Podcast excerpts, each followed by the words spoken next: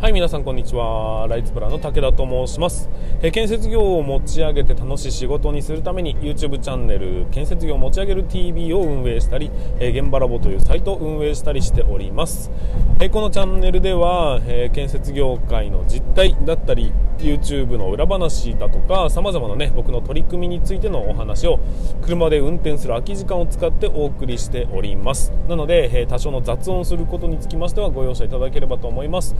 ということで本日は2022年の2月15日ということで昨日は、えー、セイントバレンタインデーということで、えー、と僕はですねチョコレート3つもらいましたね、えー、と奥さん奥さんのお母さん娘。以上。いいですね。このぐらいでいいんじゃないですか？やっぱり僕の愛する人たちからのあの温かいチョコレートをねえー、温かいチョコレートってどうなんだか分かんないけど いただきましたというところでございます。いや久しぶりにあのウイスキーボンボンと言われるあの中に、ねブランデーが入ったようなタイプのチョコレートを食べさせていただいたんですけど昔ってね中に入ってるのってなんかこうドロッとした感じのまあお酒かなぐらいな感じだったような印象があるんですけど今のウイスキーボンボン的なやつってあれ本気ですね。うわーっていうカーってなるようなブランデーが本気で入ってるなっていう感じです。本当はこのチョコレートを車の中で食べながら行こうかなと思ったりしたんですけどあれダメですね。あの完全にあの飲酒検問されたら引っかかるレベルになるんで、まあ、ちょっとね家で楽しもうというふうに感じた次第でございます。はい。で昨日は、えーと月曜日ということで月曜の夜は武田のライブっていうね、えー、テーマじゃないや、えー、YouTube のライブ配信を行わせていただいてるんですけども、えー、っと僕の後輩をゲストに迎えての、えー、初めてのゲスト配信だったわけですね。でまあちょっとね結構楽しかったなっていう風な印象もあるんですがやっぱねあいつ本当 あいつってあの物おじしねえなっていう感じはしましたね。僕がこんなにあの何年もかけて YouTube をやってきてようやくカメラの前で喋るということがこんなにね慣れてきたという感じでねいたんですがあいつは本当全然ビビらねえというかいつも通りにね、えー、会話をするあのコミュニケーション能力に関しては、まあ、あいつにはちょっと勝てねえなというふうに思ったりした次第でございました、まあ、そんな中、まあ、いろんな人が来ていただきましてえー、っとさマックスで30何人かなの人が見てくれたわけですけども、まあ、非常に楽しい時間を過ごさせていただきました。えー、テーマとしては、まあ、女性事情みたいなところもね一応バレンタインに絡めて、えー、お話ししたんですけども、まあ、やっぱりね業界は少しずつだけど変わってはきてるかなという風な印象でございますただ、えーと、世の中はもう目まぐるしく変わっていく中で建設業界の変化っていうのはやっぱりねちょっと緩やかだなっていう風に思っているわけですその辺が、まあ、多少の器具みたいなところがあるのでまあ、もう少し加速する、え、ためには皆さんがね、え、好奇心を持っていろんなチャレンジをしていってでうまくいかなかったことはシェアしてというような感じで、え、どんどんどんどん取り組みをね刷新していってほしいなというふうに思ったりしておりますしそれに向けて、僕は日々取り組みをさせていただいているというところになりますんで。まあ何ってことはないんだけども、えー、皆さん日々頑張りましょうというようなお話でございます。えーと、今日は、えーと、現場に今向かっている最中ですちょっとね、あのー、内定者研修ということで、えー、先日月曜日からか月曜日からスタートさせてもらいましたが、あのー新人になるもう1個前ですねこれから入社する人たちに向けて、え、建設業って書いてこんな感じよとか働くってこういうことよっていうようなとこだったりあとはまこれからね成長していくようなそのね基礎を作るためにはこういうこと考えていきましょうねみたいなところも踏まえて、えー、いろいろとお話をさせていただくという5日間の研修をやってるんですがそれをねライブでやるとちょっとね人数が、えー、と何人だったかな少なくなってしまったんで。少なくなった中でさらに、えちょっと本当日参加できないという人も出てきたもんですから、まあ、じゃあということで全部を動画コンテンツ化することでそれを配布するという形式に切り替えました。ですので、えー、っとまだね、えー、っとこれが受けられなかったという人に関しても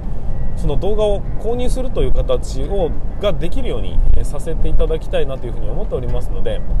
まあ、ぜひね、えー、っと気になるという方がいらっしゃれば僕の方に連絡いただければいいですし、えー、まだうんと一応動画を動画じゃなかった。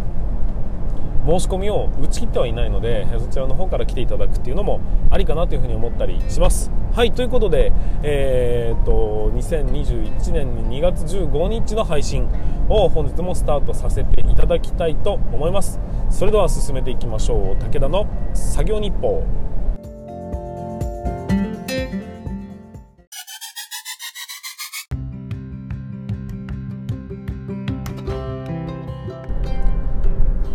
ましてこんにちは。ライズプランの武田と申します。えーとそれでは今日の本題に入っていきましょうかの前にえーと今ですねちょっと内定者研修っていうのを2月の14日から5日間の、えー、日程で、まあ、1日ね1時間半ぐらいということでうんとライブで Zoom を使ってね、えー、研修を行おうということを企画しておりました。ただですね、えー、参加人数が思った以上にちょっと少なくて、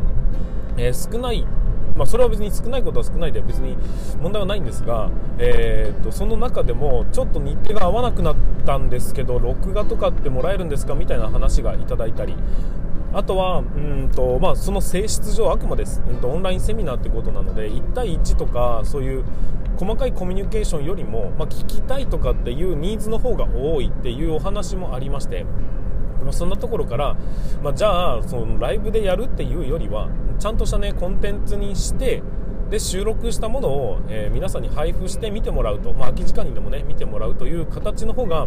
おそらく利便性が高いんじゃないかなというふうに判断をしまして、えーと、オンラインを中止するという方向に、えー、舵を切りました。その代わり、えー、日程の時間に合わせて、うんとコンテンツを廃止するとあ廃止するって配布するという方式に切り替えました。なので、えー、今日まあ、本日というか、まあ、昨日ですね、ちょっと収録が1日あれなんですけど、えーと、その当日にの朝9時から9時半から一応ね、えーと、セミナーだった予定だったんですけどもそれをま9時過ぎぐらいの段階で皆さんに配布をしてでえー、それをま随時見てもらうという方式。で一応ね質問だとかがあれば LINE 公式の方がありますんでそっちの方で、えー、登録をして質問していただければ、えーと、お答えしますよというような、まあ、一応ね質問だとかも含めてやりやすい形を取らせていただきました。これをやれやるということは、まあ、つまりは、えー、この期間中にやらなくても、えー、ていうのかな好きな時に学ぶことができますし、まあ、1年間いつでもね、えーと、見てもらえるような形を取ることができます。ただ、えー、せっかくね申し込んでくれたのが今回500円という、まあ、破格の、えー、お話だったんですがそれそこの、ね、それで、ね、ちゃんと期日に申し込んでくれた人としっかりとこうなんていうのかなメリットを渡さなければいけないというところから、えー、今後のその一応その配信内容というかね、えー、と動画に関しては、えー、と無料で配布するということはしませんし500円っていう価格にもなりません、えー、金額的には、まあ、3000円から5000円ぐらいの、えー、と価格帯の中で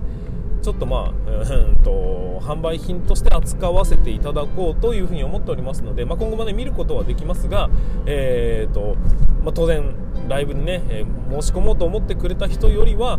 金額的には高くなってしまいますよということはご了承の上で、えー、皆さんにね見ていただきたいなというふうに思ったそんなコンテンツにさせていただきますというところです、まあ、そんな感じでちょっとね収録が長いんでえーと、喉が痛いですとガラガラしてるのはご了承いただければなというふに思います。たまに咳払いするのもご愛嬌ということで、えー、お聞き苦しいかもしれませんがご容赦いただきたいと思います。はいということで今回の本題に入りましょう。今回の本題はですね、えーと、YouTube で今僕はね建設業を持ち上げる TV というのを運営しているんですがその中で、えー、ちょこちょこと、まあ、コメントが非常に、まあ、うん多いんですよ。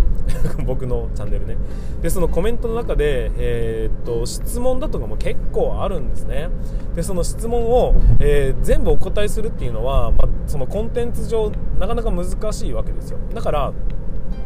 まあ、だったらということで、えー、YouTube のコメントコメントじゃなかった質問だとかその辺に関して、えー、漏れてしまう部分についてはこっちのね音声配信で答えてしまえというふうに思い立ちましたというところでございますなので、えー、と今回はですね中に来ていた回答あじゃあ質問に対する回答をお話しさせていただきたいなというふうに思います。えーと、内容はというか、うんと、何の、と、動画に対しての質問が来たのかというと一般管理費の、うんと、意味えーと、現場監督ならしっかりとね見積もりを理解しましょうというような内容のうんとコンテンツだったんです。一般管理費ってこういうもんですよ。なんかこうただの儲けだと思ってませんみたいな。違いますねっていうことを、えー、説明したものに対するコメントです、えー、はめまして。あまず読み上げますね。いきなり言っちゃった。読み上げますね。えーと建設ガンバルマンさんですね、えー、はじめまして、えー、に毎日通勤中に楽しく拝見させていただいております、えー、27歳のもっと受け初初挑戦のものです。お聞きしたいことがあります、えー、下請けに見積もりを頼み、えー、見積もりが手元に届いた時何を見るべきですか？私は無知なので、えー、変なこと聞いてるかもしれませんが金額を見て自社の積算と比較をして高かったら値下げ交渉をするものなのでしょうか、えー、初めて使う業者の、えーと、営業さんと金額の話をする時のコツとかありますか？会社を儲けさせるためには何をどうしたらいいですかというところで、えー、ご質問いただきました。今回はねこれについてちょっとお話をしてみたいなというふうに思います。まずは、えー、27歳で初挑戦ってなかなか、えー、勇気のいることですので、えー、建設業へようこそと、えー、かっちりやればね、えー、現場監督は超楽しい、業界ですので、まあ、ぜひ楽しんでいっていただければなというふうに思います。で、えー、早速いきましょうか。下請けに見積もりを頼んで見積もりが手元に来たと。でまず何見るべきなんですかというところが第一。そして、えーとその後何をどう比較して金額交渉とかをしていかなきゃいけないのかみたいな。でその時のコツってあるんですかみたいなとこだと思います。合ってますかね？間違っていたらすいませんね。えー、っと確かにね、えー、と金額の、まあ、見積もりの見方って確かに独特な部分はあるかなっていうふうに思ったりはしますがまず何を見るべきなんですか、まあ、それは当然、まあ、金額なんですけど一番最初に見なければいけないものっていうのは、まあ、金額云々もそうなんですがそれよりも何よりも内容ですね、えーまずはやってもらわなければいけない項目がきちんと網羅されているのかどうなのか。例えば100万円ですって来たとして、えー、それが高いのか安いのかっていうのもあるんですけど実は全然こう要望してたものは別途ですとかね。実はできませんとかね。そういうことも 十分にありえるんですよ。だから本当に自分たちのご所望したものに対する金額なのかどうなのかと。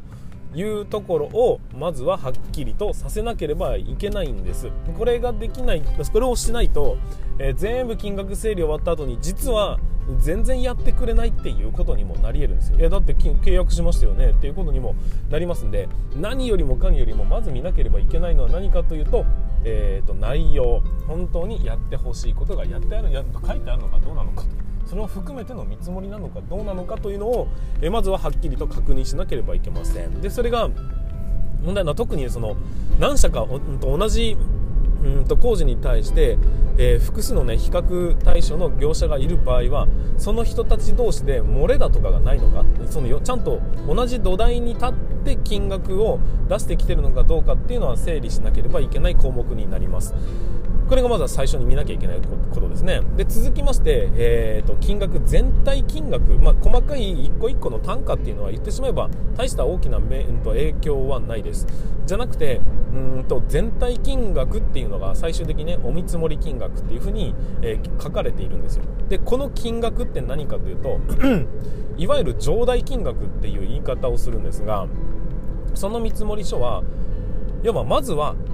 こういううちはねこういう見積もりをいつも出させてもらってますというのが、えーと、上代金額、まあ、そのね提示金額というか一番最初の金額なんですよ。でその見積書に書かれているその上代金額の他にネット金額と言われるものがあるんです、えーと、例えばそうだな200万円ですというふうに見積書には書かれてたとしましょう。合計金額ね税抜きで、えー、工事は管理していくんですが税抜き価格200万円ですっていうふうに書かれてたとしてもネット金額はいくらですかっていうそこを確認しましょうというところです。例えばうんと200万円って書かれていてもうんとネット8掛けとかっていう会社もあります。その金額自体がもうネットですっていう会社もあるんですよ。で、えーと、このネット金額っていうのが一番重要なところで、うんと、その会社が利益をしっかりと取った上で、えー、実際に出すことのできる価格っていうのをネット金額って呼ぶんですよ。だから物によっては200万円ですのところがネット金額は160万円ですというところもあればネット金額え30万円ですみたいなねそういうびっくりするぐらいネットと提出金額っていうのが全く違う業界もあるんですよ、まガラス業界とかはもうものすごい2掛けとか1号掛けとかになってくるんですけどそういうものはあったりするので まず確認じゃ続きまして確認するのはうんとネット金額はいくらですかっていうところです。最初から歌われてる会社もありますが、えー、電話して確認しないと答えてくれない会社もあります。なので続きましてはネット金額を確認しましょうということです。で比較するときには、えー、各社ね何社かあってそこを比較するときにはこのネット金額で比較をして、えー、金額を整理しましょう。当然項目は全部合ってる前提ということにはなりますけどね。はい。でそこまで見たら えー、続きましてはようやくここで、えー、自分たちの予算がいくらなのかっていうところと,、えーと、すり合わせていくことになります。僕の予算があまあそうだな。これもね順番卵が先なのか鶏が先なのかなんだけど本当はその金額を予算として盛り込んでお客さんに提出をしてで受注してきてっていうことになるのでうん順番としてはね本当は逆なんだけど、まあ、最終的に、えー、っと自分たちの予算が仮にね200万円ですと。この項目200万円の予算を持ってますっていうことが分かった予算組をした段階で、えー、向こうから出てきた金額が250万円ですと。いうことだったとしましょうか。そうすると,、えー、と全体金額僕らはえー、請負金額という全体の金額の中で、えー、項目各項目に振り分けていってるような形になるので200万円という予算になるんですよ。に対して250万円になっちゃうんですっていう話になると当然その会社だけの話でいくとまあ50万だったら他のところからちょっとねこうお金いっぱい持ってきてなんとか捻出するかってなったとしても他の項目でも同じことが起きていくとどんどんどんどんその赤字額というか、ね、予算赤字っていう風に言い方するんですけど項目での予算赤字というものが積み重なって最終的に大赤字ということになりかねないんです。だからちゃんと予算を組んだんであればその予算の中に基本収まるように、えーと、していかなければいけないんです。その方法としては、えーと、一応ね、まあ、金額的により安い。そして、えーと信頼できる会社さんにお願いすることになる。でその中でそれでもまず予算が合わないと今回の現場のね請負金額すごくきつかったんだということなんであればそこからうちの予算が200万円なんですということをまあ話したり話さなかったりはするんですけどなのでなんとかそこで収まるようにしていただけないでしょうかというような交渉に入ってていくというところになるんですよ。なんとなく分かりますね。でそれでもともと予算と向こうの出してくる金額が合致するんであればもうそれはそのままお支払いしますということで全然いいんですけど、えーとまあ、建築業界はねなかなかそういうふうにうまくいかない部分もあるのでそこからは金額交渉という話になっていきます。でうんと値下げ交渉っていう、まあ、言い方がいいのかどうか分かんないですけどもそれをする時の話し方のコツっていうのはまあそうだな。ないです。いやあるんですよ。あるんですけどうーん基本的には何とかしてもらえないでしょうかっていうことしかないんじゃないですかね。あのあまり金額を下げるっていうことはそもそも元請け側の方が、えーと、もっともっと高く受注すりゃいいじゃんだけじゃねえかということにもなるのでえー、と何とも言えないんですよ。例えば予算が200万円です。相手方が180万円で出してきました。でそれでも十分利益が取れるよっていうんであれば、えー、もっと会社を儲けさせるんであれば170万円ぐらいでどうでしょうかっていう話になったりするんですけどもうんと自分たちが儲けるといいう感覚よりもちゃんとバランスをとって各社利益が出るように仕向けていくの方がチーム戦の建設業としては一番いいんじゃないかな、まあ、確かにねきつい非常にきつい状態で請け負ってしまったというところをなんとか皆さんにお願いするっていうパターンもあれば、えーと結構予算余裕があるぞっていう時にも、うんと、より利益を出すためにそれでも下げるみたいな考え方もあるんですがそうじゃなくてそれをやってしまうと、えー、結局職人不足を助長する格好にもなりますしなので、えーと、より会社を儲けさせるという意識はまあ大切なんだと思うんですよね。そうだけど、えー、それよりも何よりもチーム力として、えー、また仕事してもらいたいと思える状況を作っていくという、まあ、そういう考え方も重要なんじゃないかなっていうふうに思うわけです。はいそんなところでうんとまあ、いろんな考え方はあると思いますし交渉技術っていうのはね一概には言えないです結構まあ交渉としては僕はわりかし得意な側ではあったんですけどもうんそれでもやっぱり何よりも根底にあるのは誠心誠意というところだったりちゃんとね自分がしっかりしている信頼される人間たるっていうのも前提条件にあります。それもないのになんかこうあまり偉そうにね、えー、と金額下げてくんないですかお金合わないですよねみたいなことを言うとイラッとするじゃないですか。そういうことはしちゃいけないのです。ちゃんと説明をしてこういうことなんだこういう状況なんだこういうこともあるのでなんとかこのぐらいの金額にしてもらえないだろうかというのはちゃんと,、えーと、相談をして向こうが納得してもらえるような理屈ででそれで納得できないんであればこっちの予算の方の組み方が良くなかったんじゃないかっていうふうにこう見直しながら、えー、少しずつ少しずつそのね相手が納得できる金額が毎回提示できるように精度を上げていくしかないかなってそれも経験の一つかなというふに思ったりします、まあ、最初からうまくいくっていうことを想定するんじゃなくて、えー、まずは明けっぴろげにね、え、こんな感じなんですっていう話をした上で、えー、そこに合致するような、うんと、金額を、まあ、金額交渉だって、言ってしまえばお金がね合うか合わないかだけなんですよ。向こうが欲しいと思ってるものとこっちが支払えるって言ってるその限度額のラインを、まあ、お互いの合意を取るっていう作業ですので別にそのうんと何て言うのかな、まあ、お互い利益を取りたいっていうところもあるんですけど儲けすぎたいと思ってることは多分ないんですよ。仕事をちゃんとできるギリギリラインはここですよというように向こうが提示してくれてるわけですからそれをしっかりと真摯に受け止めて検討していくということが大事かなというふうに思ったりします。えーと今回は建設頑張るマンさんという方の質問に対してお答えさせていただきました、まあ、こういうふうにね、えー、今後も YouTube で来た質問だとか、まあ、当然この音声配信側に来た質問だとかも、えー、しっかりとお答えしていきたいなというふうに思っておりますしもっとね、えー、これ突っ込んで喋った方がいいなと思う内容は何回かにわたって喋るかもしれませんしそういうところをうんまあねいいなと思ってくれたんであればぜひね、えー、皆さんも、えー、コメントをしていただければなというふうに思います、えー、概要欄の方には、え多分僕のねえー、と E メールアドレスというか info から始まる、えアドレスも書いてあります。もし気になることがあればそちらの方から質問だったりご意見いただけると僕の励みにもなりますのでそちらの方もよろしくお願いいたします。はいということで、え今回も、えーと、お送りさせていただきました武田の作業日報ということで、えーえーと、お役に立てたでしょうか？最後までお聴きいただきまして本当にありがとうございました。今週もね、えー、スタートして、まあ、2日目になりますが、えー、事故のないようにしっかりね体調を管理しながら進めていただければなというふうに思います。はいということで、えー、今回の放送につきましては以上です。全国の建設業の皆様本日もご安全に。